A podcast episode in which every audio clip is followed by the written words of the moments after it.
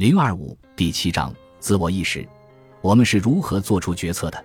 最新研究已经揭示了与自我意识关联的脑区如何帮助人们解决伦理问题以及做出日常决策。理解这一神经机制的关键是区分思考脑与皮层下区域。安东尼奥·达马西欧曾经记载过一个很有说服力的神经学案例：有位出色的公司律师长了脑瘤，万幸的是发现及时，手术也很成功。但在手术时，医生切掉了病人用以连接前额皮层关键区域与中脑区掌管情绪的杏仁核之间的神经回路。手术之后，律师出现了很奇怪的临床反应，他的智商。记忆力和注意力经测试与手术前一样良好，但无法胜任原来的工作。他失业了，甚至再也找不到任何工作，还离了婚，房子也没了，最后不得不借住在哥哥家里。绝望之下，他向达马西欧求助，希望找到问题的根源。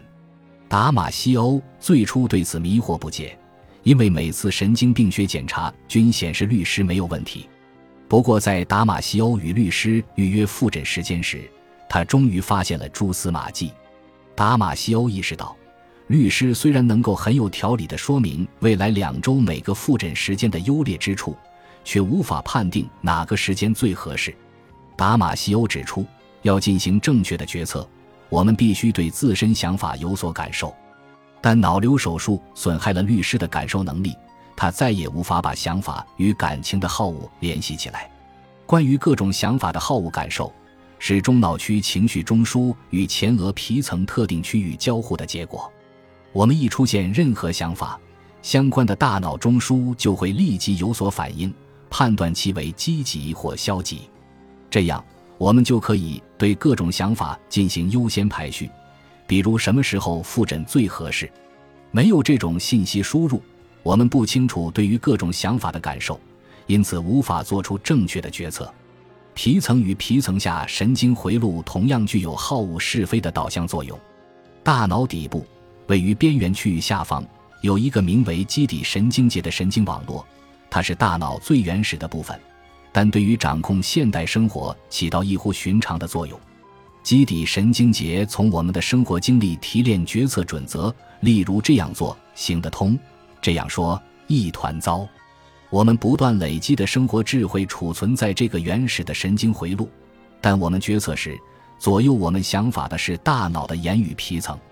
不过，如要更彻底地运用以往生活经验解决当前问题，就要从这个皮层下回路获取进一步的信息。基底神经节不仅与言语区域存在某种直接联系，而且还与胃肠消化道有着密切联系，因此在决策时。胃肠感觉的好坏也是很重要的信息，并不是说你要忽略其他事实。不过，如果你感觉不对劲，就应三思而后行。一个关于加利福尼亚成功企业家的研究验证了直觉的重要性。在研究中，在被问到如何做出重要的商业决定时，企业家的回答大同小异。第一步，他们总是如饥似渴。四处搜罗可能支撑决策的数据或信息，但在第二步，他们全都依照直觉判断理性的决策。如果对一笔买卖感觉不对劲，即使数据资料看起来可行，他们也可能放弃。我准备做的事情符合我的目标、意义或伦理吗？尽管我们不会得到现成的答案，但直觉可以告诉我们，然后我们再用语言将其表达出来。